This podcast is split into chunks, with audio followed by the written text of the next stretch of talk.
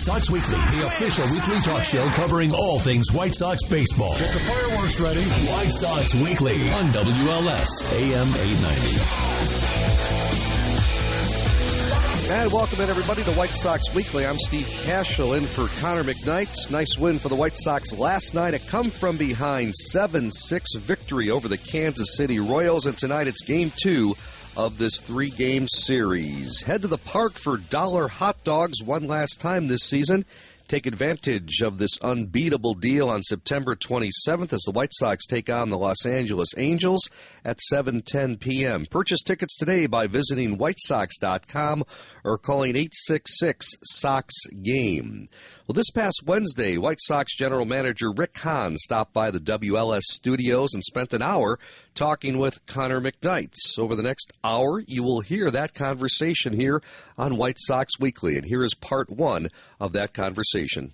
We'll start with this. We were talking about this on the way up to, well, I guess, I guess uh, a, a schedule of events first. We talked, Rick and I, in the back of the the Sound Lounge here, and uh, between my questioning which Led Zeppelin album it was on the back wall and whether or not it had Stairway on it, uh, we decided that we're going to do a quick 10 minutes of Q&A with you guys since you made the shoot since you made the trip all the way down here. So if you have questions for Rick, um, feel free. You can put, oh no, I can. Thank you so much. It's very nice of you. Uh, if you have questions for Rick, you know, start formulating those now. We'll hand out a microphone toward the end of the event, and uh, and you can fire those cues to the to the hot seat here. And exceptionally warm the seat dealing with it. I've had worse. Okay, we got time. We got time. So our our season is coming to an end, Rick, and your manager Ricky Renteria just yesterday walked into the pregame press conference with all the White Sox beat reporters. He was, by all accounts, bouncing off the walls ready to get out there and work with his guys, ready to get there and teach those lessons. We are less than two weeks from the end of the season. To contrast that, I have not done laundry in two weeks, and I am currently using the broken down box of a New Glarus sampler instead of a bath mat. So all I'm saying is I could I could do something with the time on that spectrum, where are you at as we approach the end of this season and things to do on your inbox with the White Sox general manager's desk? I did laundry on the off. That's good. I'm glad. I'm happy for that's you. what you're getting at. I'm happy for you. Uh, you know, it's a quieter time right now, September. Obviously, we had a pretty frenetic pace going, starting with the winter meetings last year, and, and obviously through the trade deadline and the draft and our international signing period. And then it sort of hits this wall here where there's no longer any trades as teams are setting their postseason rosters, and we basically have stripped down everything of short-term value uh, and, and sent it off to for the greater good of the long term.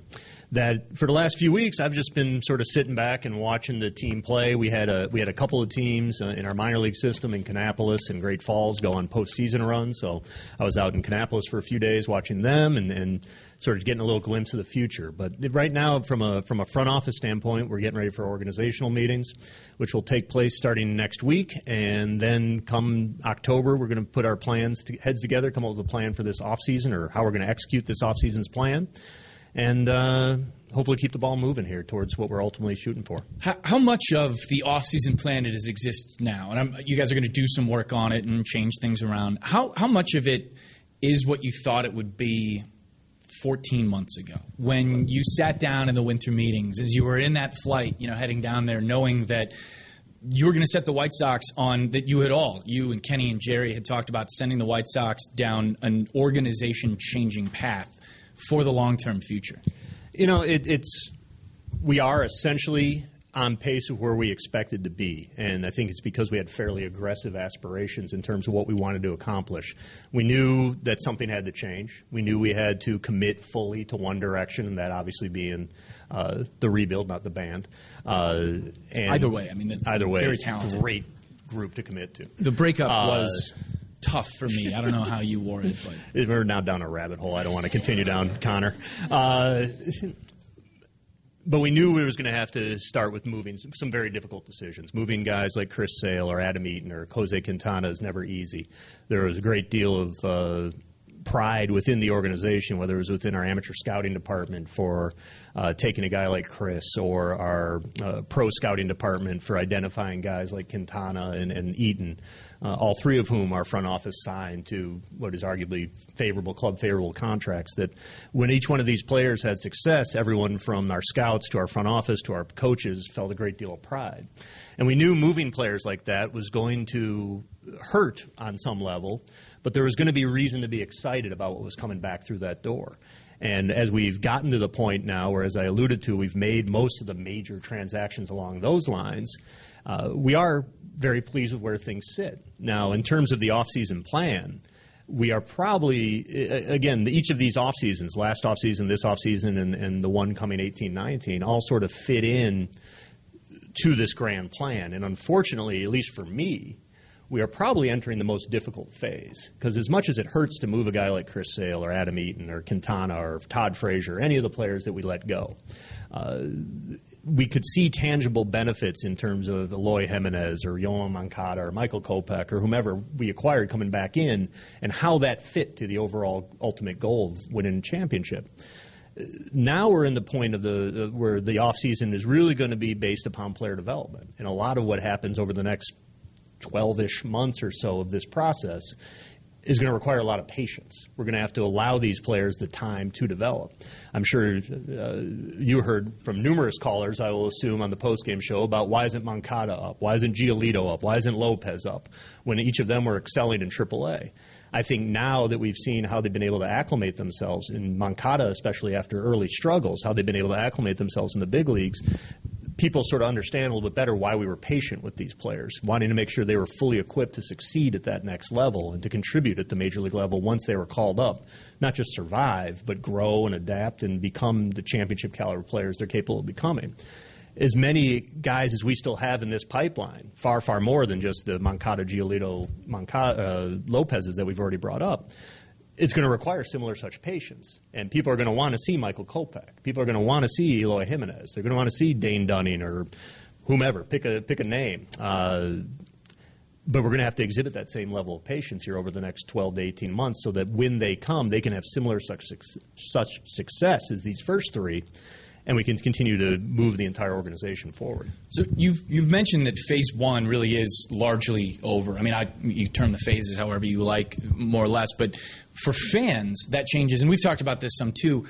For fans, that changes the reticle, right? It changes exactly how fans get to watch for the future of this club. While there are certainly a number of prospects that got called up and a lot of good reasons to watch the future and, and development of White Sox baseball, what are the advice? What is what would be your advice for how to watch some of these kids as they come up through the levels? Because watching for trades and you know following Ken Rosenthal on Twitter and like logging on to MLB.com and seeing that the White Sox are in talks with everyone in baseball is I mean that's a jolt of adrenaline for fans. And this will be in a lot of ways harder for you like you mentioned but for fans a downshift. Do you have advice as to how to handle that? No it's a good question because you're right. Is a bit of a jolt of adrenaline for, for myself, for the front office, for all of us associated with the club as you are engaged in these talks and you're seeing how you're able to access certain level of talent that's going to help us over the long term. Uh, now, again, it's it's going to be about player development, and it's going to be a little harder to uh, evaluate that simply because yes, you can all see the the Instagram videos of Eloy Jimenez predicting he's going to get hit a home run and then going out and hitting a home run. He's the best. He's the best, and that gets everyone very excited, and as well it should be. But there's an element of player development that involves failure, and it's a little bit perverse in that uh, all of us who are White Sox fans in this room remember Gordon Beckham and Gordon Beckham's rapid ascent through the minors and rampant uh, ascent into the big leagues, where he came in, I think, third for Rookie of the Year after yeah. being up only for four months. We also, unfortunately, all remember Gordon Beckham's struggles that came at the big league level because it was for the first time in his career he actually failed. And adjusting on the fly at the big leagues is the hardest thing to do. And for a guy like Beckham, I think one of the reasons that he struggled a little bit with the adjustment and, quite frankly, probably never really made it was that he really wasn't equipped ever to having dealt with failure and having pulled himself out of the bowels of despair and the ability to show, I know how to survive. I'll get back to being the player I once was. it is much, much easier for these players. Inevitably, they're all going to fail at some point in the big leagues. It's a tough league. They make adjustments. the best of the best play there.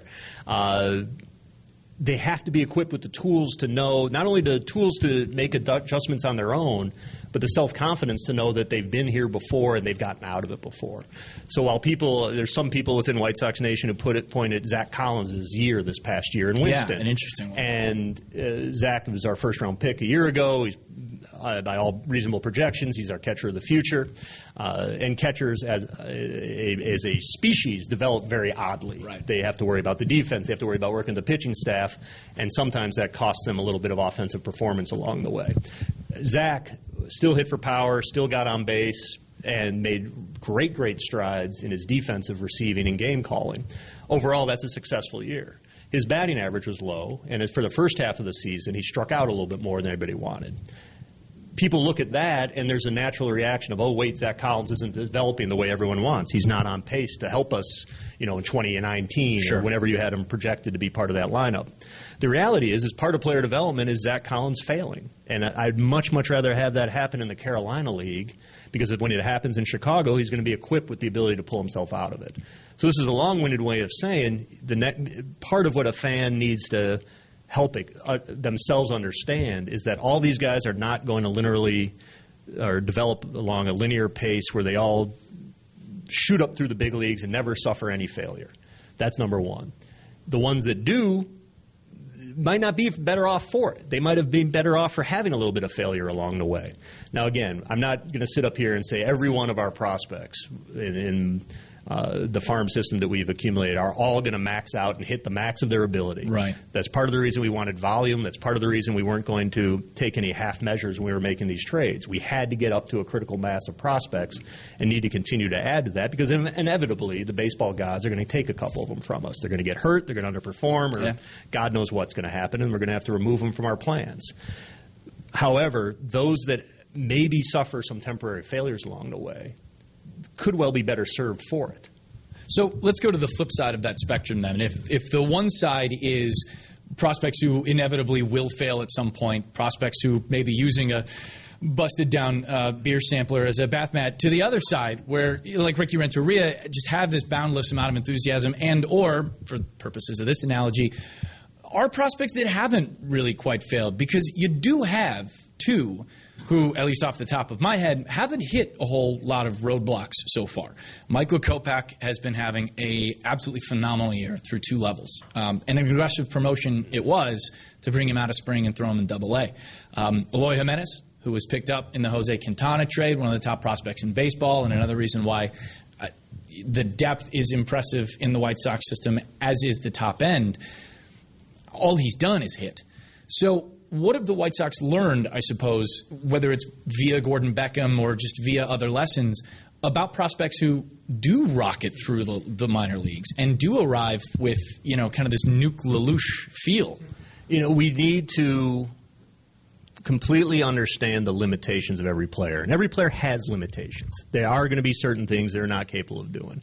When people were clamoring for Moncada to either break camp with us or mm-hmm. come up April 20th or May 20th, uh, the reason he didn't is because he had not checked every box we wanted him to check at the minor league level.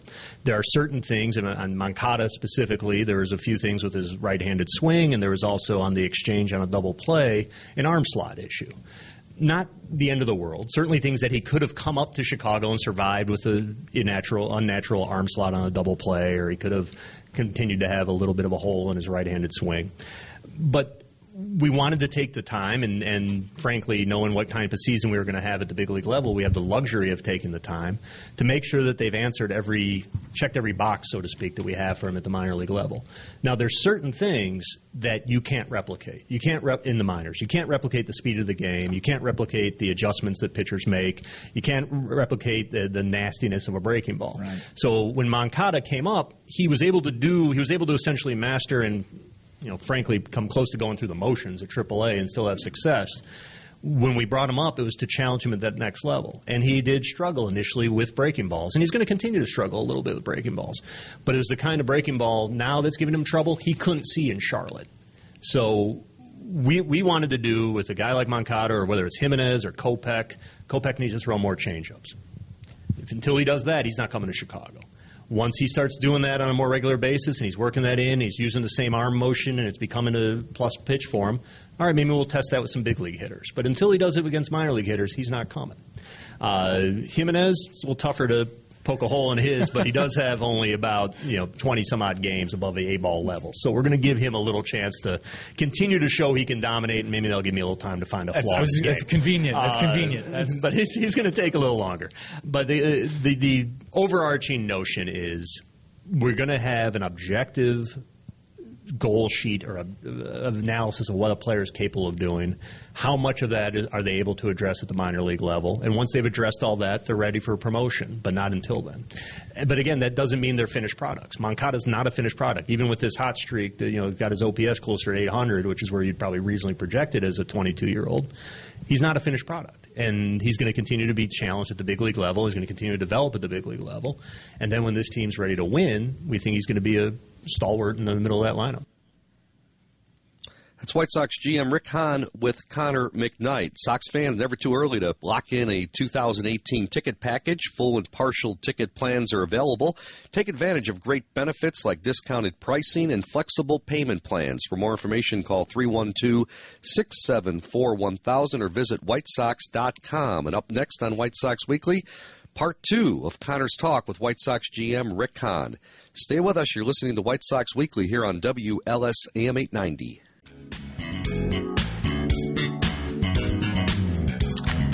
And Steve Cashel back with you here on White Sox Weekly, filling in this week for Connor McKnight. Coming up, we're going to hear part two of Connor's talk with White Sox general manager Rick Hahn, but it's down to a nine game season for the White Sox tonight. Game two, Sox and Royals. It'll be Royals ace Danny Duffy going for the Kansas City Royals tonight, looking for his first victory against the White Sox this season. He is 0 3 with a 9.56 ERA against them in 2017. And Dylan Covey goes for the White Sox, making his 11th start of the season, looking for his first major league victory. And Sox fans, join us as the White Sox take on the Los Angeles Angels for our final home game of the season. That's Thursday, September 28th. This Thursday at 7:10 p.m., the first 10,000 fans will receive a special fan designed T-shirt presented by the Village of Bedford Park. Bring your business home to Bedford Park and win big. You can purchase your tickets today by visiting whitesox.com or calling 866 Sox Game. And following this weekend series against the Royals, the White Sox will conclude their home portion of their 2017 schedule with that four game series against the Angels. And the White Sox conclude the season with a three game series at Cleveland next weekend. So it's down to just the final nine games. The Sox come into tonight's action having won two straight games and eight of their last 13 in this final seven game homestand of the season, game number 154 tonight. So stay with us. More White Sox Weekly as we continue our coverage here on WLS AM 890. Welcome back, everyone. White Sox Weekly. I'm Steve Cashel in for Connor McKnight this week. And MLB.com at Bat is your number one mobile app for live White Sox baseball. Stay connected with a fully customized experience. Get White Sox home screen icons and app features as well as game day live vi- game video highlights, radio broadcast, statcast, news, and much more. Download MLB.com at bat today. Well, in our last uh, hour, we heard part one of Connor McKnight's interview with Sox GM Rick Hahn. Here is part two. You mentioned the boxes, right? We've got to check boxes down in the minor leagues. You mentioned mostly baseball boxes, you know, a hole in the right-handed swing, an arm slot here, there. You've talked a lot. Um, I think it was about a month ago. Sat down with some uh, beat reporters and talked a lot about also evaluating and making sure that you've got the right guys for this rebuild. The intangibles of building a clubhouse, of building chemistry, this stuff that is ethereal and doesn't fit into baseball reference, right? How have the ways that your front office evaluates those kind of things changed over the last couple of years? What what did we think then that we were wrong about? You know, how have we what what bubbles have we burst? Well, makeup is the toughest, which is essentially what you're you're the, the simple word for what you're The, the describing scouts is make, makeup. right? Makeup. Yeah, on the 2080. how hard a guy's going to work, how much he's willing to make adjustments, how good of a leader he is, how good of a teammate he is, what he does off the field, how focused he is, all that stuff we throw in a bucket and call it makeup. That's the toughest thing to evaluate until you have a player. Our scouts, our amateur scouts, our pro scouts who go around the minor leagues are charged with trying to figure out as much as they can, but until you're sitting this close to a guy and seeing him pregame every day, seeing how he shows up in the clubhouse, seeing how he interacts, you don't know for sure. When you say you have, do you mean just for clarity's sake, at the 25 man roster level No, or no, no, just no, in, no, the no, organization? in the organization. In the organization. The- Jake Burger at Missouri State Yeah. looks like a hell of a leader. His teammates love him. His coaches speak well of him. The Coaches from other teams, the radio guy speaks Right. well of him. You dig as deep as you can to get to know him. You, see, you have an interview with him, but they're all polished and coached by then. Uh, the, get to know the family a little bit, what they're about. And you make an educated guess. These guys have been doing it for a long time, so they get pretty good at evaluating, you know, separating who's legit or who's not. Uh, we do view it as, in order to succeed in Chicago, given the market, given White Sox fans, uh, you need to be someone who is not only totally committed to doing everything in your personal power to win a championship, but you're also going to protect your teammates because not on any, on any given day, all 25 of you aren't going to be hitting on all cylinders. Sure. And you have to be able to buy into our program and believe in our program and follow with Ricky and our coaches and fit into our culture and help guys pull guys along who may not be able to do it for themselves that day. Uh, that's pretty touchy feely. That's you. That that comes with first having the raw ingredients, that raw makeup to want to be a winner and make the sacrifices it requires to be a winner. But then once you're in part of the organization, buying in to what we teach and how we want to play the game and the selfless approach to winning baseball, that's the stuff we can evaluate once we get you. And I, over the years, I wouldn't say as if we've missed on that necessarily. I go back to the 05 team with AJ Pierzynski and, and Bobby Jenks, both of whom were you know left for dead for makeup reasons by other organizations, so to speak. Uh, and we were willing, based on the research we did, to take a chance on them. So it wasn't a great chance; it was an easy chance based on what we dug up. Uh, and obviously, we don't win without either of those guys. Uh, you know, they're not all going to be Konerko in terms of sort of the stoic leader type. They're not all going to be the the Pierzynski or Rowand sort of uh, hair on fire leader type, but they're all going to be ideally focused on the same singular goal and willing to make the selfless sacrifices required for the team to reach that goal. Is is trying to quantify that stuff a good idea or a bad idea? Is it can you throw a Myers Briggs test at an 18 year old who's coming into the draft and figure out something about that guy? Because we've baseball's evaluated both ca- talent and character for 150 years. And they've still found good players. I mean, even Ty Cobb was, yeah, he's kind of a jerk, but boy, can he hit the ball. That was a while ago. Are, are new methods worthwhile?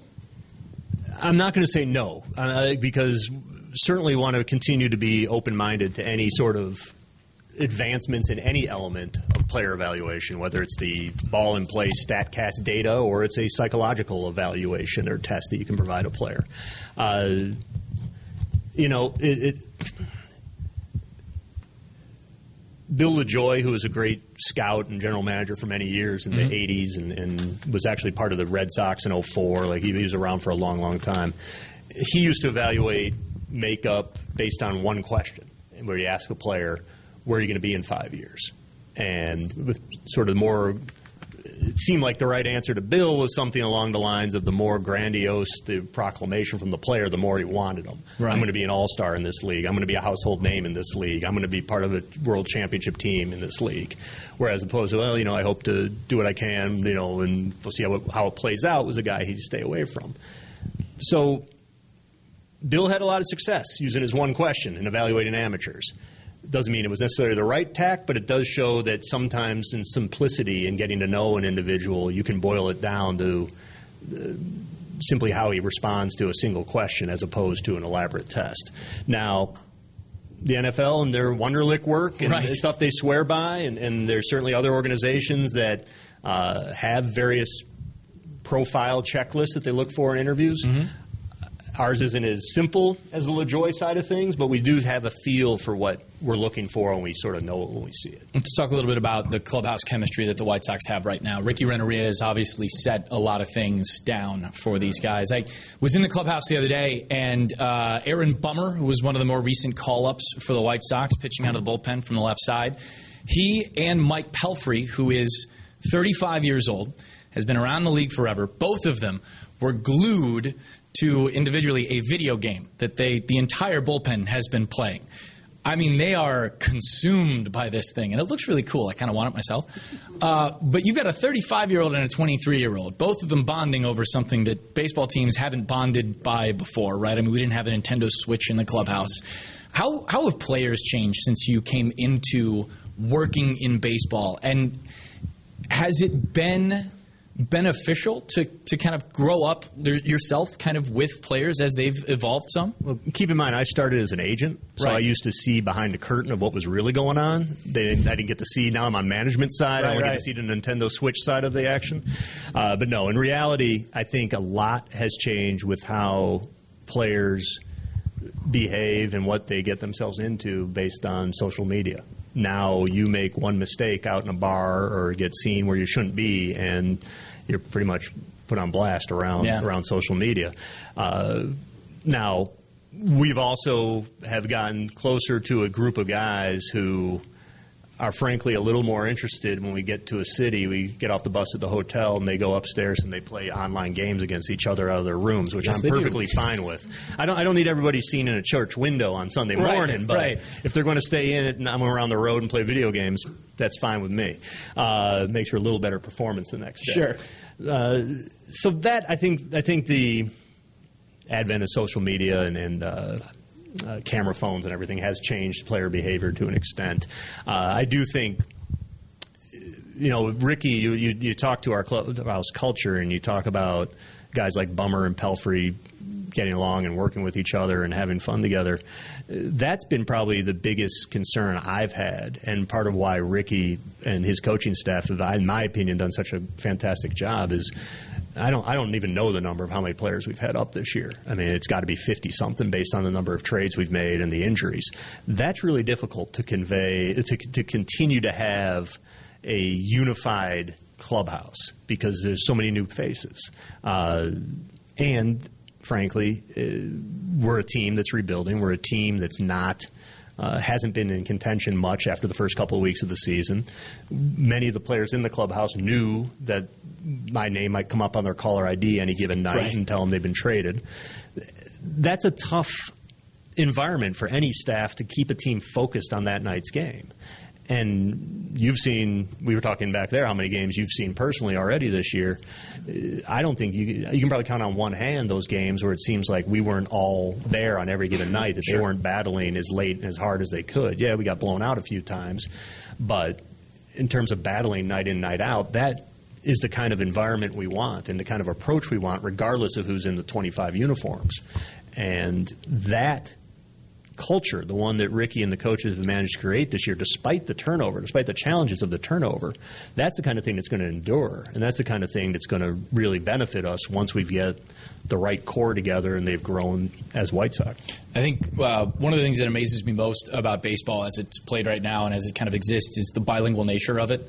Uh, the fact that you've got a manager in Ricky Renteria who is fluent in both English and Spanish, I think is kind of an invaluable, incalculable kind of thing. Um, a number of the guys who primarily speak English or grew up as, with English as their first language have mentioned that Jose Abreu is becoming more and more vocals, probably the right word, in both languages. How important is it to have a clubhouse that, for lack of a better word, can transition through languages like that? Is it necessarily a bad thing that you have? Uh, that, that, you may have teams hypothetically where you know Hispanic players are kind of in this corner and English guys are in another English speaking guys, or you know English men if you have a couple of those on the team, cricketers that you've migrated into the league. But I, I mean, it's it seems like a huge piece of baseball that you know, doesn't show up in, in box scores at any point. I think it's a huge benefit to us, and it's part of the reason Ricky's in the position he is, is his ability to cross over and teach in, in, not just in multiple languages, but the ability to connect. Yeah. Uh, having of Mexican descent, having grown up in primarily a Mexican area in Los Angeles, and come to the big leagues uh, through the draft. He's experienced just about every element of what a player ascending to the big leagues was able to ex- has experiences these days. Uh, he's also spent a great deal of time in the minor leagues and coached at every level there, as has every member of our coaching staff. So there's this level of empathy that comes and understanding that comes with these what, what these players have gone through. I don't think that teams that perhaps lack that mm-hmm. are at a disadvantage per se. I don't think that it's an insurmountable hurdle that's going to prevent them from winning, but I know our uh, Ricky's ability to communicate across cultures and our coach's ability to teach across cultures helps maximize what we're getting out of our guys, and it is is a true asset to us and will serve us well in the long run. Uh, that's at the coaching level and is at the player level. Jose wants to be a leader. Jose knows that part of what's slowing him down is his inability to communicate with a portion of the roster. He's worked hard to learn English. Uh, I will say that probably uh, for those outside the clubhouse or didn't have access to behind the scenes, mm-hmm. it may come as a bit of surprise. But Melky Cabrera was probably the biggest leader in that clubhouse. He was he's got a tremendous personality. He talked to everybody, English, Spanish, whatever, uh, and was a great joy to be around. So it's not always the ones you expect. It's not necessarily always the biggest name player, the most productive player. Uh, there certainly is a need, though, for those types of players who are willing to follow the tone set by the manager and the coaching staff and sort of build off that culture across cultural divides. Let's talk a little bit about Jose's season. He's uh, been as hot as you could possibly ask for right now. I wrote down a couple of numbers. This is where Jose ranks amongst AL first basemen uh, so far. In average, he's third. In hits, he's second. You probably know all these. In runs, he's first. Doubles, he's first. Triples, he's first. Home runs, he's fourth. RBIs, he's first. Weighted runs created, first. Weighted on base average, third. OPS, first. If you missed into the alphabet soup, you certainly caught the numbers. He's very, very, very good. good. What do you What do you do with a guy like Jose at the age he's at, with the contract status he's got? Knowing that you've got a roster that's very much in transition. How how does that man fit into the future of the White Sox? It, it seems he could be very much a linchpin. And one one element you left off not just the numbers, but when you're that are talking, no, no, no. When you're talking his attributes, is the role he plays in that clubhouse, yeah. as you you mentioned earlier. Uh, there certainly is a very not just because he picked him up at the airport and helped him order his bats, but those are two examples of the impact that Abreu is having on Moncada. Right. There is a real effect that he has. His professionalism, his approach to the game, uh, what he feels is important as a player, uh, mirrors a lot of what we feel is important to be a White Sox. There's real value to that. You can't quantify it, but there's real value. At the same time, there's also objective facts that he's under control for two more years, 18 and 19, unless we sign him to an extension. Uh, after the 19 season, or the 2020 season, I believe he'll play at age 33. Uh, which traditionally, especially for right-handed first baseman, tends not to be part of the prime mm-hmm. anymore. It tends to be more towards the downside of a player's career we have to make the assessment, all things considered, the, the, the weighted runs created to the impact he has on Moncada. Uh, are we better off in terms of when our window realistically opens, whether it's 19 or 20, but certainly goes into the 20s, regardless of when it opens? Is that the best use of our resources? A 33, 34, 35 year old right handed first baseman who may be on the decline, or that stalwart in the middle of the lineup who's a great team leader? And that's one of the things we're going to have to assess over the next few months. Uh, we don't have to make that decision this offseason, since, as I said, he's under control for two more. But he's an interesting case. Avi Garcia is another interesting case. Avi is, is not the same demographic as, as Abreu in that he's 26, and traditionally players tend to peak around 27, 28, so he's probably entering his prime. Uh, however, he is under control only for two more years as well. So we have to make an assessment. Does it make sense to commit whatever tens of millions it will cost to keep Avi, Avi Garcia off of free agency? Or do we explore perhaps moving him in exchange for continuing this uh, accumulation of prospects that we were done with players that, quite frankly, were similarly, if not more so, accomplished in Chris Sale and Jose Quintana and even Adam Eaton? That's Rick Hahn, Sox general manager, with our Connor McKnights. More with that interview coming up in just a couple of moments. First, commemorate the Hall of Fame career of White Sox star outfielder Tim Raines by purchasing a limited edition Tim Raines Hall of Fame dual bobblehead. This unique keepsake includes action shots of Tim's likeness as a White Sox player and Expos player.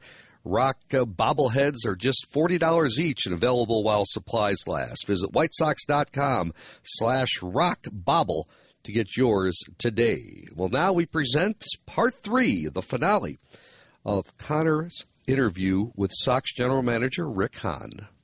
There's there's a connecting line too that the White Sox have been able to to make happen with those kinds of players too, and I think you probably know where I'm going.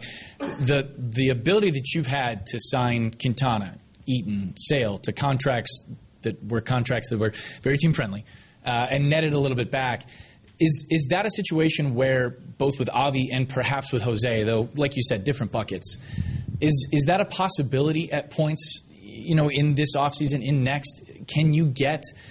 Can you split it both ways? I guess. Can you ride that fence with uh, with an extension that might let you do both down the line? Conceivably, yes.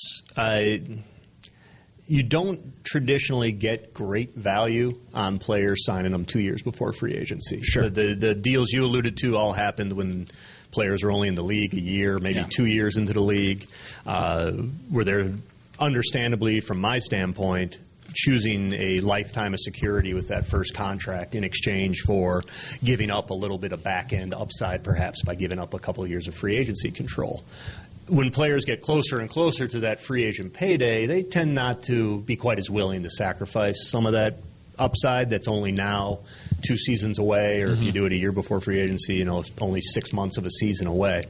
So, in theory, it's possible. It's certainly something that we need to be cognizant of and explore.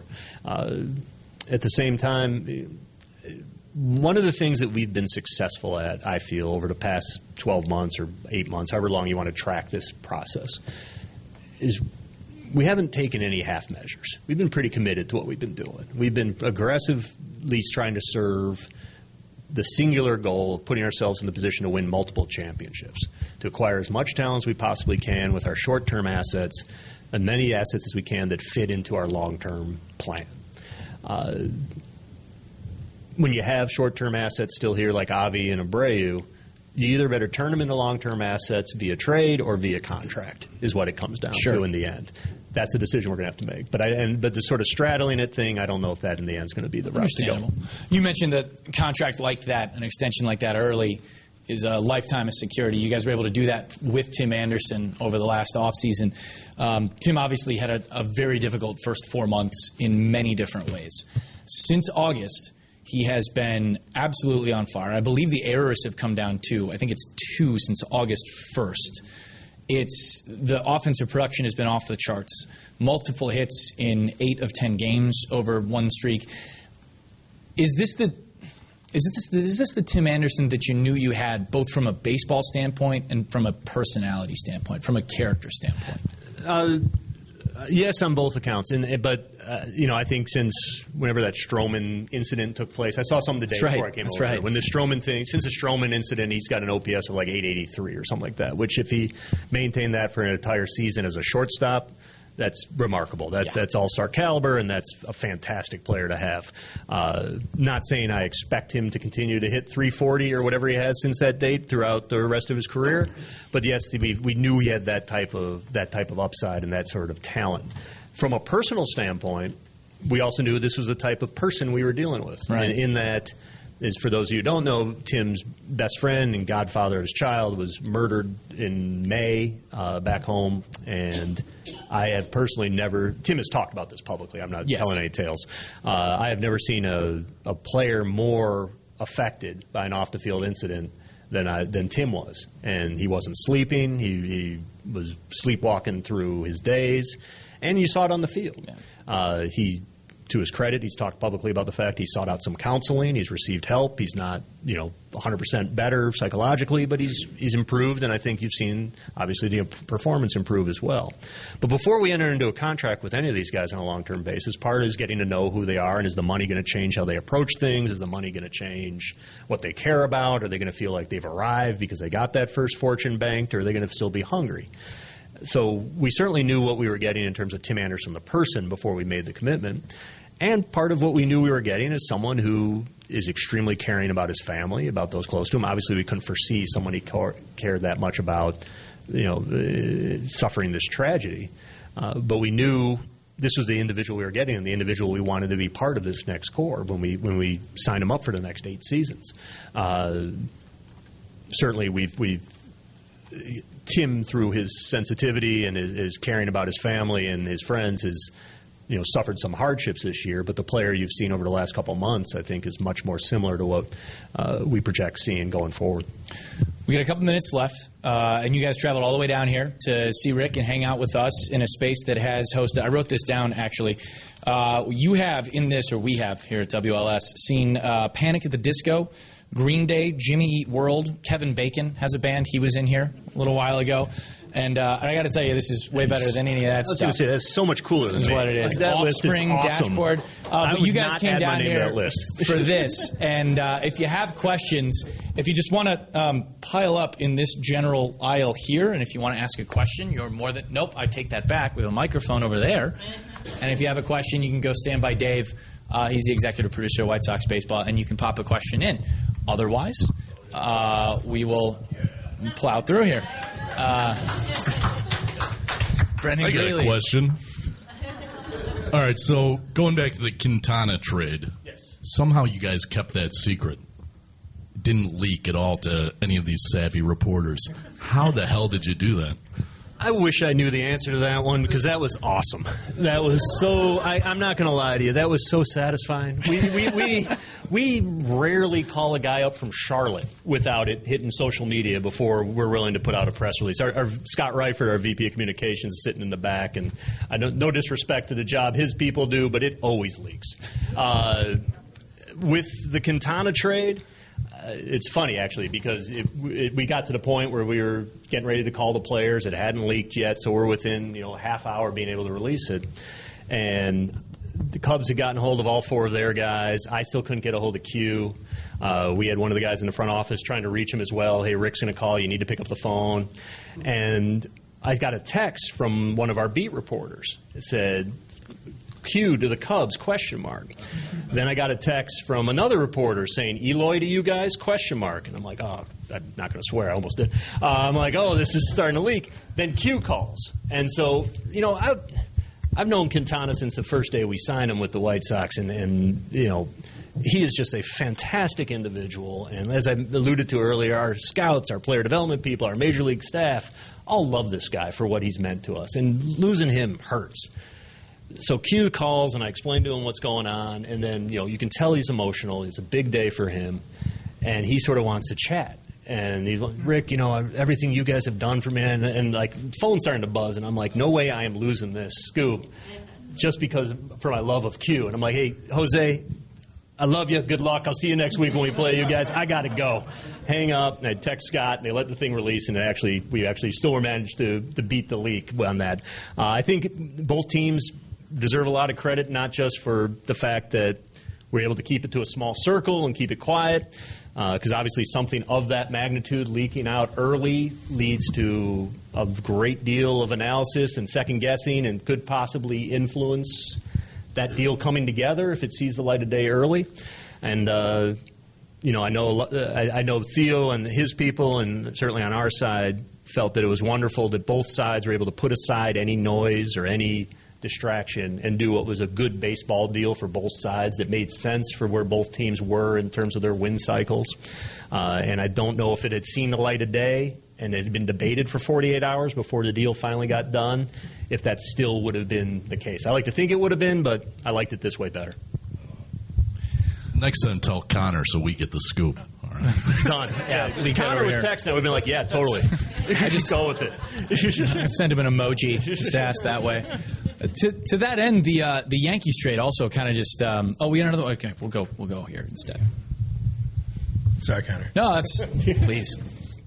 Uh, thanks. Uh, by the way, this has been the most fun 60 win uh, team to watch uh, probably ever. So good, good work. hear. Thank you. Been very Enjoyed touched it. on earlier. Very exciting. Um, going forward, acquiring starting pitching um, as the, the years go on, this rebuild continues. Is are you looking? Going to be looking more to the draft, or kind of building position players and going free agency for for to kind of flesh out this starting pitching? I mean, you got a lot in Yeah. the pipeline, obviously, but I don't know the answer to that yet. Simply because we have through this, you know, first phase or however you want to describe it, have accumulated a lot. Like I, I could sit here and tell you we project for 2020 or whatever. These are our three outfielders, and if I'm wrong about any of these three, here are the next here are the next three behind them, and then there's a few behind them too. All of whom are credible prospects and, and realistically could be part of championship club if they develop and hit their ceilings. But until we go through this sort of next year, year and a half, I'm not really going to be confident enough to tell you, yeah, that guy's going to very likely hit his ceiling. This guy's not. Sure. But this guy behind him is, or this guy behind him isn't, so we have to go out and get somebody else. We know, what we do know is a couple of things. One, they're not all going to hit their ceilings, unfortunately. They're not all going to be the studs that you could sit here today and project them to be. Right. Unfortunately, my job would be way easier if that were the case. the second thing we know is that dallying in the free agent market is going to be the next, the final stage of this, because there's going to be holes somewhere. You may, we may address it via trade. We may find out that we've got seven viable starting pitchers, and we're going to move one of those for the third baseman we lack, or whatever. Sure. Uh, or we may decide we're going to need to go out and spend money on that third baseman or whatever position is, is lacking because the development didn't quite come the way we wanted. Uh, so I can't tell you today who's going to come from where, but I can tell you we're going to let these guys develop and they're going to answer it for us, and then we're going to have to be aggressive via trade or free agency to fill in the gaps. Sounds good. As the need uh, presents itself. So thanks. Uh, that said, as far as starting pitching goes, uh, you guys have you, you made a move this year to pick up Derek Holland, and I would imagine, and I think Derek knew this too, that the idea might have been to move him on to another squad if that's if he pitched well. Didn't happen, uh, and that's that happens when you do that kind of thing. Is that still an opportunity as as years go on here to pick up whether it's starting pitching or other positions, pieces that you can then kind of move around? Uh, sign and trade's a little coarse, I guess, but Sign and trade's a little coarse, but that's or flipping is the other way to Flipping, describing it, maybe which is a little coarse, even more coarse. Uh, but that is part of where we're at. Sure. That's and team players know that. Derek Holland uh, chose to come to us, even knowing where we were as an organization, because he wanted to one ideally get through the year healthy for the first time in a Right, while, right. And he felt Herm Schneider could help that, and he wanted to also work with Don Cooper as our pitching coach. So he knew. Despite the fact that if things went really well for Derek Holland personally, he was probably going to be in another uniform August 1st. Uh, he felt this was the best way to sort of maximize his future. Unfortunately, it didn't quite work out.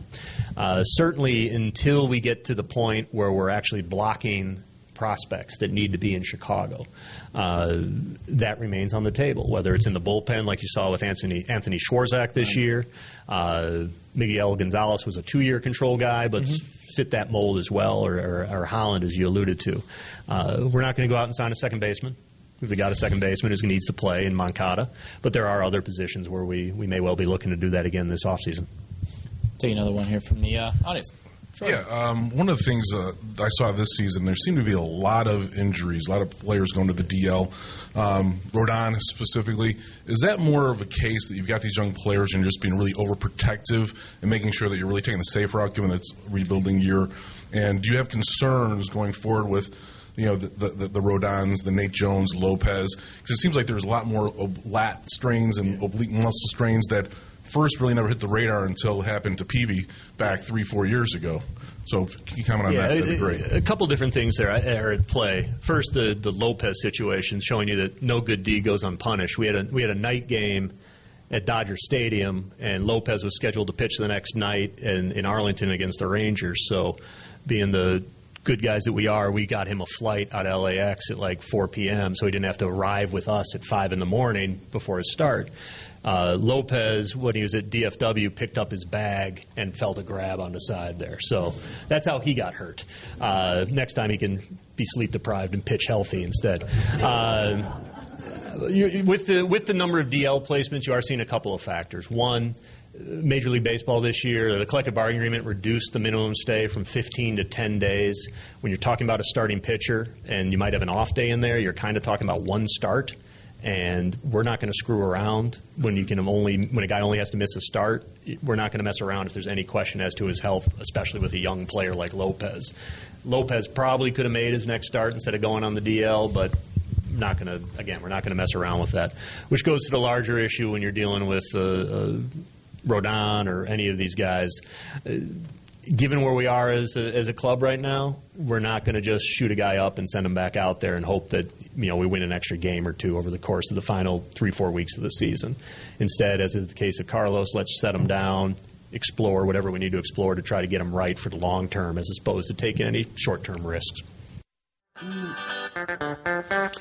And Steve Cashel back with you on White Sox Weekly here on WLS AM 890. Sox Fest 2018 returns January 26th through January 28th at the Hilton Chicago. You'll score an autograph or photo with your favorite players, coaches, and White Sox greats. Plus, you can play games, win prizes, and shop for White Sox gear. It'll be a weekend of White Sox baseball that you won't want to miss. Hotel packages are available now. Visit whitesox.com slash soxfest for tickets and more information. Well, you know, a gentleman named Bill Kashatus has recently authored a book trying to help former White Sox slugger Dick Allen get into the Baseball Hall of Fame. And Connor McKnight visited with Bill a couple of weeks ago, and let's listen in. Bill, thanks so much for coming on. Really looking forward to talking about Dick Allen. Thanks for having me, Connor. I, I really do appreciate it. And Dick Allen right now is a very hot topic of conversation because, as listeners might know, uh, he was supposed to be on the ballot uh, for Hall of Fame consideration by the Veterans Committee this December. Mm-hmm. But uh, last summer, the Hall of Fame announced that they were breaking that committee, the Golden Era Committee, into two groups. And unofficially, we have heard that Dick's name is not on the ballot for this December, and his candidacy will be pushed to December of 2020, which those of us who are big Dick Allen fans and uh, have uh, established a campaign to get him into the Hall of Fame are, of course, very concerned about. I want to get into the Hall of Fame stuff in a bit here, Bill, because it is fairly interesting. We've seen, you know, campaigns kind of rise around players over the last handful of years in, in kind of a different way, um, whether it's just a, a, general campaign or, or works like uh, a bunch of writers getting together and, and going for Bert Blyleven or even just this last year, Tim Raines. But first, what, what drew you to write the book on Dick Allen? I wrote my initial book on Dick Allen was published by Penn State Press in 2004, and it was titled September Swoon. The uh, Richie Allen, the 1964 Phillies, and racial integration, and that book tried to address, well, did address the racial turmoil that was going on in the city of Philadelphia at the time. Uh, Dick, then known as Richie by the uh, sportscasters and, and the journalists in Philadelphia, uh, the racial turmoil that surrounded uh, the emergence of, of his superstardom. Um, he had a very, very uh, tremendously harsh uh, coming of age in Philadelphia. Mm. In the 1960s, and it revolved around an incident with a white veteran by the name of Frank Thomas. Um, they came to, to blows. Thomas took a bat and cracked it over Dick's back. Wow. And that was the beginning of uh, Dick's problems because uh, Thomas was a very popular white player in a city that was segregated, and uh, Dick was not allowed to tell his side of the story and his side of the story was that uh, he had stood up for other black players when Thomas would ridicule them. So uh, Thomas went on a local radio station and excoriated Allen, and after that, there was no peace. And I might add that the Philadelphia press and the fans were schizophrenic in their treatment of Dick. Interesting. They would boo him. They'd call him the N word. Uh, they throw things at him batteries, coins, bottles. So he took to wearing a batting helmet and he, whenever he played the outfield, which gave him the name Crash. Um, and you know, then he'd come in, come up to the plate, he'd hit a home run. They give him a standing ovation. So this, I started following baseball in '64, and I had memories of this as a six year old kid. And, and this was just astonishing to me. And I adopted uh, Dick as a hero initially more out of fascination and and sympathy than for his extravagant home run hitting. Um, but Dick put up with this stuff, and I wanted to make clear that at a time when free agency did not exist, Mm. he had no recourse except to force a trade because the Carpenter family would not get rid of him. They was they, he wasn't their franchise player. So what did he do? He showed up late to games or not at all. He spoke his mind, all in an attempt to get traded out of Philadelphia. Now, once that was done, he was fine. And I think it's unconscionable that a writer like Bill James has come out and said, quote unquote, Dick Allen blew apart every team that he ever played on by manipulating racism. That is that is untrue. Hmm. In Philly, he was a victim of racism. Wherever he went after that, uh, and even in Philadelphia, while he was a victim of racism, he was a good teammate. He was a phenomenal player that carried uh, the club at, at many points. And we know in Chicago, he saved that organization because the White Sox were floundering financially, and there was talk of having them move out of the Windy City. And he saved the White Sox franchise. Uh, so for James to make that statement, and a lot of writers fell into line behind that. That's why Dick never got into the Hall of Fame when he was on the writers' ballot. Uh, I think is unconscionable. We're talking with Bill Kashatus, the author of Dick Allen, The Life and Times of a Baseball Immortal.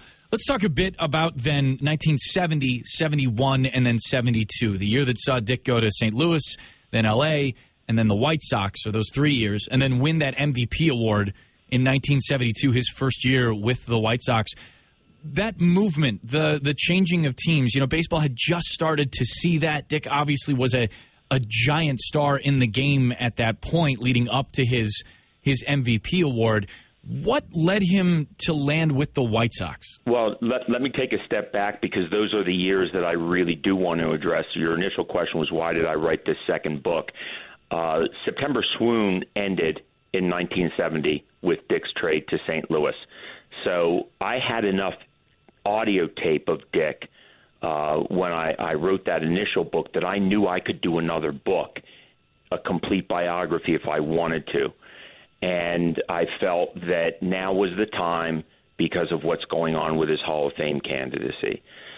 So I wanted to tell the rest of the story, but I also wanted to give pictures because I think many readers are drawn in by uh, the phenomenal images of his career, which also tell the story. I mean, it's one thing to talk about discrimination and write about it, it's another thing to show it. Um, it's also another thing to talk about his powerful swing and and the way fans responded to him, and it's another thing to show it. So I think the the the book that I, I just came out with it's a illustrated biography, and that's so important to understand Dick's particular set of circumstances. Um, now, in 1970, Dick was unwittingly part of a trade that went down in baseball history that paved the way for free agency. He was traded to the St. Louis Cardinals for Curt Flood, who was the center fielder of the St. Louis Cardinals at that time. And there were a couple other players involved in it. Tim McCarver came over to Philadelphia from the Cardinals. I think um, Dick Selma might have been part, of, or Joe Hoerner was part of that trade. Curt Flood saw how Allen was being treated in Philadelphia and he did not want to go. He didn't want to put up with the same stuff that Allen put up with. So that's what really was the initial domino that that started all the others falling. Um, so Dick came to St. Louis with a bad rep, and that rep was he's a troublemaker. Hold on to him for one year to help your team win a pennant, and then get rid of him which is what was the rep he also had when he went to Los Angeles. But the real reason the Cardinals traded Dick was because there was no place to play younger players uh, who were coming up in the system uh, without shuffling the entire lineup. And that made Dick expendable. The Dodgers uh, traded him away because it was a down year and they thought he was done. Where he was averaging 30 homers, I think he had maybe low 20s, mid 20s in 1971. Uh, so Dick was talking about retiring, that he didn't want any more of baseball, and he certainly didn't care about the money, as he said, Well, I grew up poor. You know, once right. you're poor, you know how to live poor. But his mother, uh, Era Allen, who was the strongest influence in his life, said, Look, you were given certain gifts by God, and not to exercise them is is is a sin, pretty much. And uh, Chuck Tanner was a close friend of the Allen family. He grew up uh, in nearby New Castle, not far away from Wampum, which was Dick's hometown. And uh, together, uh, Tanner and Era Allen convinced Dick to to come to Chicago, and he did. And Chicago made him feel beloved. Uh, he was very welcome there. Here's a guy who ran away from fans in Philadelphia. He gets a TV show in Chicago. Uh, he would never go out uh, on the town in Philadelphia, never go to restaurants, uh, never go out uh, in public he felt comfortable going out in public all the time in Chicago. So Chicago really, really embraced him. And after that 72 season, uh, when he won that uh, MVP, he also won the um, AL uh, home run title. Uh, it was home. It was home for him. And he loved his three years there. Do you think, Bill, that he and, and the rest of those, that 72 White Sox teams, those early 70s White Sox teams, do you think they knew, and, and Dick specifically, that they were doing for the franchise what they were doing? It was pretty clear to the assistant general manager, Roland Hemond, who's repeatedly said that Dick saved the Chicago White Sox. It was very clear to him. He said it at the time, uh, and and he he said it ever since. I interviewed uh, Rich Gossage, Goose Gossage, and Bill Melton. Gossage was a rookie. Melton was established. Mm-hmm. I think he was the AL home leader, uh, home run leader. I think it was either 70 or 71 before Dick came in. Awesome power hitter until he had that uh, herniated disc in his back. Um, and both of them, you talk to them, they they say the players knew it you know, when when Dick showed up, he was the star power that they needed to make a run, and they knew they knew the franchise was in trouble, uh, and there, you know, no one could hold a candle uh, to Dick and his record. So, as as uh, Goose uh, said it, we just uh, got on Dick's back and rode him like a Clydesdale. so everybody, everybody fell into line. And and Dick is not this kind of rah rah guy. He's he's quiet. He leads by example and the quiet word of encouragement. And both uh, Bill Melton and Goose Gossage have said that uh, he en- endeared themselves uh, uh, to them just by you know that that uh, occasional word of encouragement and, and confidence. And there's a real funny story, at least I think it's funny, um, about Dick's loyalty to his friends. Harry Caray, he used to have uh, he used to have his broadcast Wednesday afternoon broadcast out there in center field, mm-hmm. um, and he'd sit out there with a beer in one hand and a fishnet, uh, big fishnet in the other to catch home run balls, whatever. And Caray had been especially uh, critical of Bill Melton, uh, who came back and was playing hurt uh, with this herniated disc uh, and he was just on him. It seemed like you know, every other day. And Dick was very close to Bill Melton, and he did not appreciate that.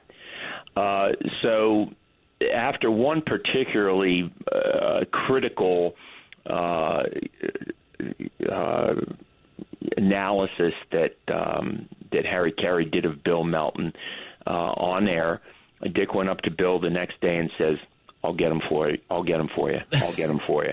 And Melton figures out, Dick, don't get into a fight. You know, th- th- th- this isn't worth it. He said, no, no, no.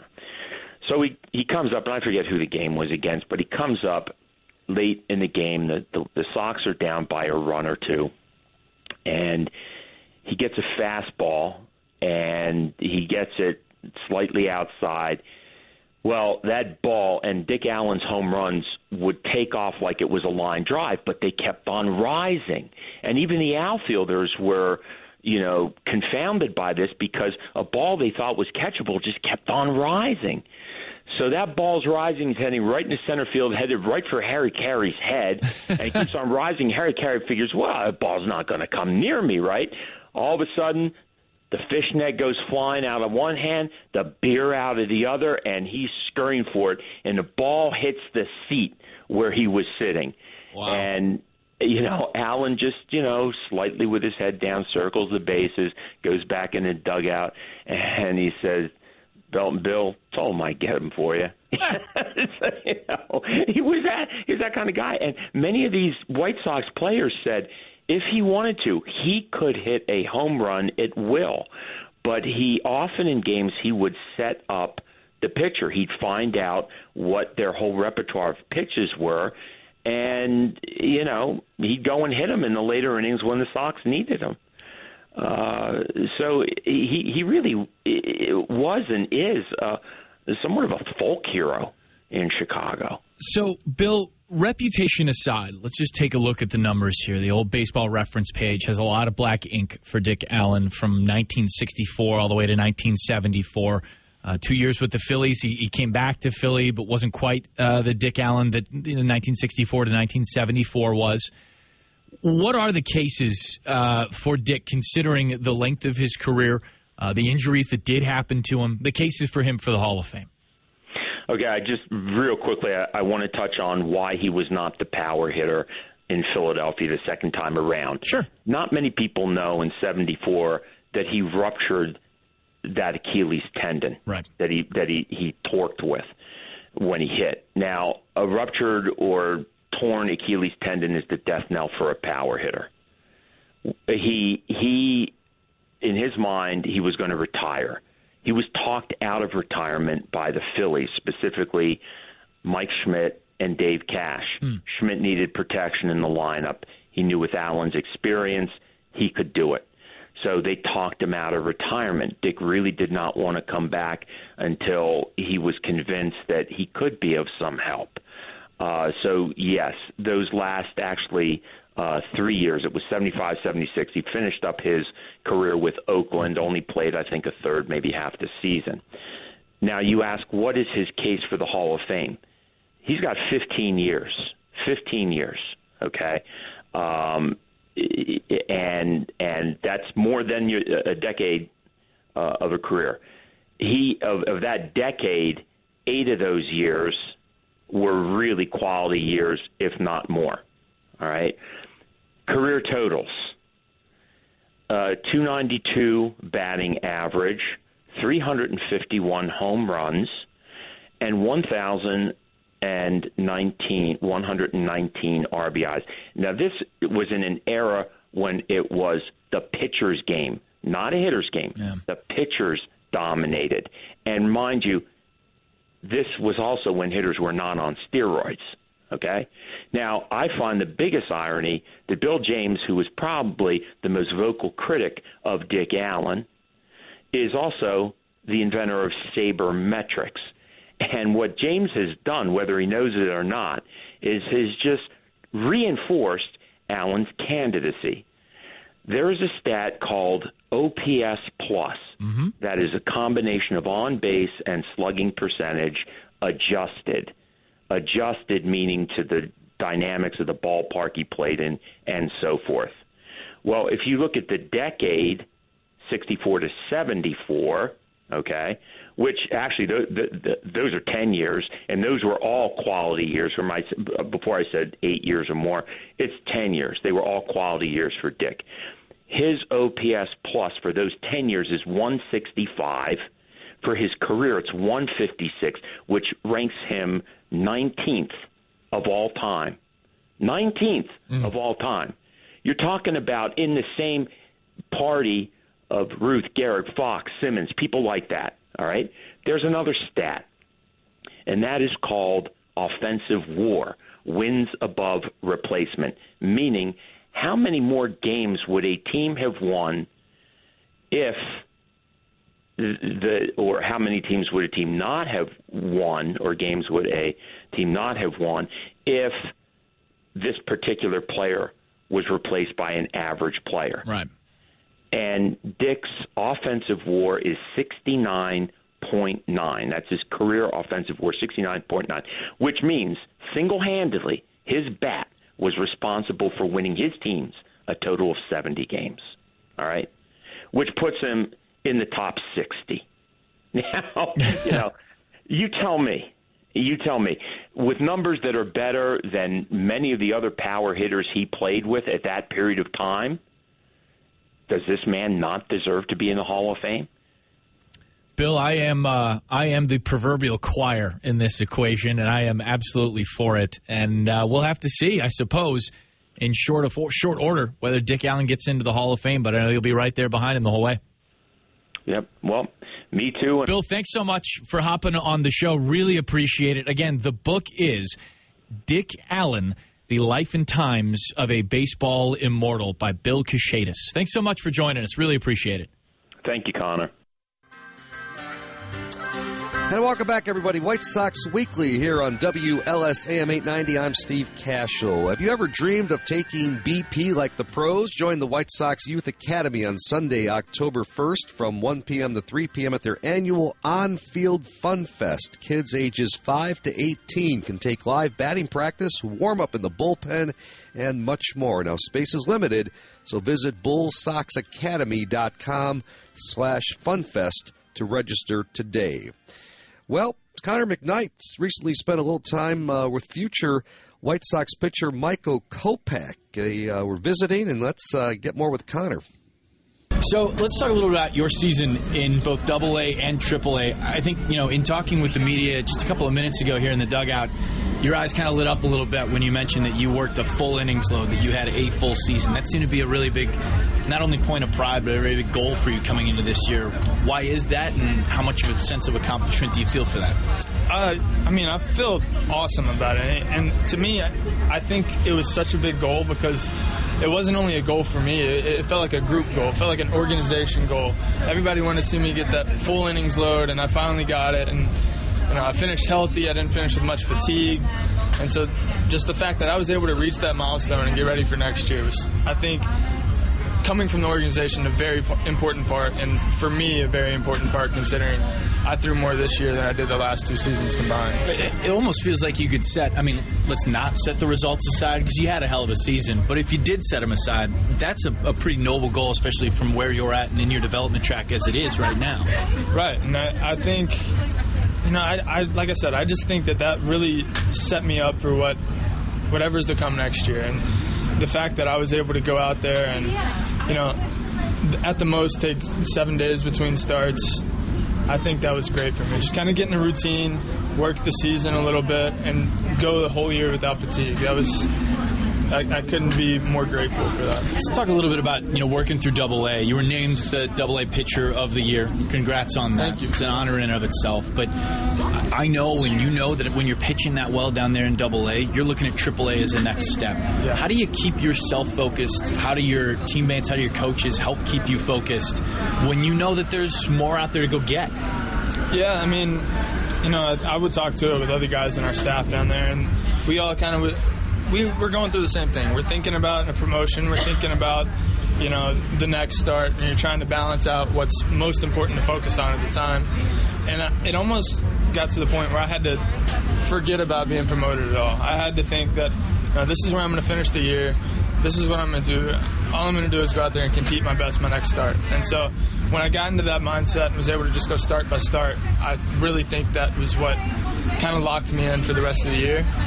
And it, you know, it ended up getting a promotion out of it anyway. So I think that was really what helped. And talking to those guys that had been down there and are trying to go through the same thing, they were they were kind of in the same mindset. Kind of teaches that once you push away the big stuff, the small stuff comes into focus. Yeah. The big stuff happens on its own. Right.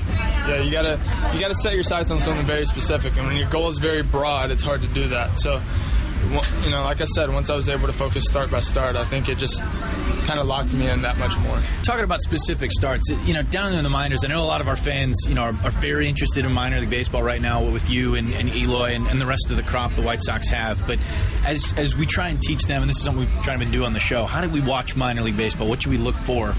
Do you go into starts at times with like a task at hand, like, hey, Michael, let's throw 35 changeups tonight, or let's make sure that we, you know, put that slider on the outer half? And and how do you go ahead and adjust once maybe you don't have that slider tonight, Yeah. or maybe that fastball is just not going into lefties the way you want it to, and you got to kind of change things that night.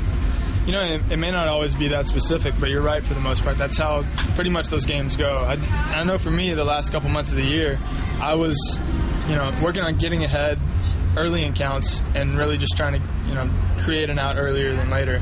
And for me, that would be, you know, throwing a first pitch strike. And so my first pitch fastball might be 94, 95, and then I'll throw 0-2 fastball 98, 99, 100, whatever the case may be. And so you would notice a difference in how I was pitching and when I would when I would try to use an out pitch, when I would rear back a little bit, and you know. It's ironic you say that. I lost my slider in my last couple starts. There, I lost the feel for it rather. Sure. And so I, I would try to, you know, mix my pitches a little better to where I was able to still compete in the game and get guys with a different pitch. And you know, that's kind of what minor leagues is about is development. But once you get to AAA, you're getting a little bit of development, and you're getting a lot of guys that already have a cup of coffee. So it's it's fun to kind of get a mix there. You, you sound like you've kind of taken a page out of the Don Cooper conversation, our every pregame show that we do here on the station.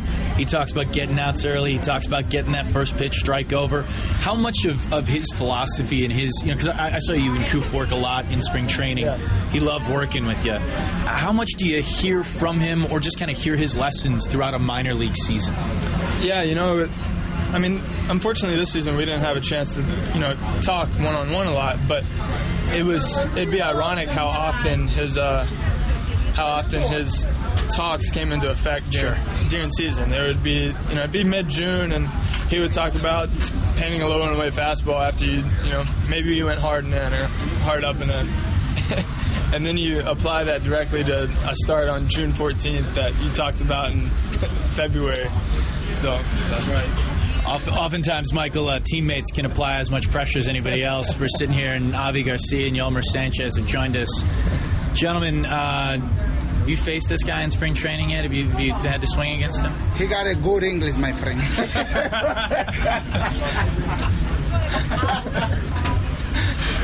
Uh, that is that's at least the fifth time Yolmer has just kind of stood over an interview like this. I mean, you gotta you gotta enjoy the fact that Yeah. these guys in major league uniforms are ready for you to be here, and it, it kind of feels like you're ready for this too. Yeah, I'm really excited about it. I, I've had a chance, you know, in big league camp to to play alongside a lot of these guys, and if not in big league camp, I had a chance to play with a lot of these guys in, uh, you know, Birmingham, Charlotte, whatever the case may be, and seeing them here and kind of everything that's kind of meshing together this year in the clubhouse. It's a lot of fun to watch, and I'm excited to see it continue to do so next year. All right, so take me to the end of the Double A season for you. You're right there toward it. You know, promotion has just come. How'd you get the news you were going up to Triple A, and what was your, you know, because each each promotion, I mean, that's still a task. It's an assignment, right? And it's Yeah. a job to get done. I think it was three starts at, at Triple A. What was different about that level from Double A? And I know you said you lost the slider a little bit, some, or the feel for it some. How did you go ahead and handle that at a, at a new and higher and more difficult level? Yeah, I mean, in Birmingham, I, I'd gotten into a, a rhythm and um, a groove almost, you can say, to where I just felt like I was almost unhittable, and it, it wasn't anything special I was doing. I wasn't doing anything different. I was just throwing more strikes, and it, I realized that, I mean, as simple as it sounds, filling up a zone is going to put the pressure on the hitter versus the pitcher. And when I was able to do that, I, I just felt like I was in control of the whole game. What does that feel like? uh, I don't really know how to. No, please describe it. Describe it to a man who was a terrible high school pitcher. please tell me what does it feel like to be in control like that? Uh, I'll say I'll say it feels relieving because Okay. the the whole year you're out there, you're competing, you're competing, you're competing, and trying to figure out what it is to click for everything to feel right. Right. And once you find that one thing that made everything feel the way you wanted it to, you feel almost relieved and not not necessarily excited or dominant or cocky or anything like that. You you feel like you just did what you've been working on your whole life, and that's not even to feel a sense of accomplishment. And AAA, Major Leagues, whatever the case may be, that's just Double A baseball.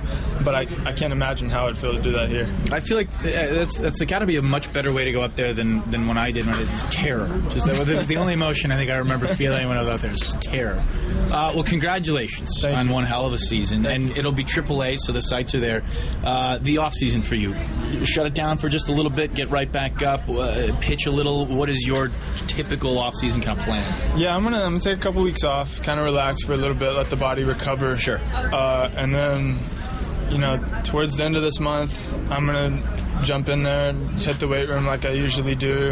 Uh, I probably won't pick up a ball again after tonight, throwing out the first pitch until December. So, so uh, I'm gonna wait a little while to start the whole throwing program, but I'm gonna get in the weight room here fairly soon after I take a little bit of rest. Right, you deserve it. Thanks, Michael. We appreciate sitting down. Appreciate it. Connor McKnight with White Sox pitcher Michael Kopech, one of our guys for the future. Great stuff. Have you ever dreamed of taking BP like the pros? Join the White Sox Youth Academy Sunday, October 1st from 1 to 3 at their annual on field fun fest. Kids ages 5 to 18 can take live batting practice, warm up in the bullpen, and much more. Space is limited.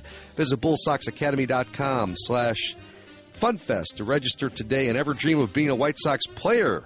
It's your chance. Attend the 2018 Chicago White Sox Fantasy Camp at Camelback Ranch, Glendale, January 14th to 20th, to be treated like a pro. For more information or to reserve your roster spot, you can call this number 623 302 5078 or simply sign up at white whitesox.com. That's all the time we have for this edition of White Sox Weekly. Our executive producer is Dave Zaslowski, technical director Don Kleppen. I'm Steve Cashel. White Sox pregame show is up next. We got the White Sox and the Kansas City Royals, second of a three game set here live from Guaranteed Rate Field. Stay with us, folks. Thanks for listening to WLS AM 890. Been listening to White Sox Weekly, the official weekly talk show covering all things White Sox baseball. Listen every week for White Sox Weekly on WLS AM 890, the proud home for White Sox baseball.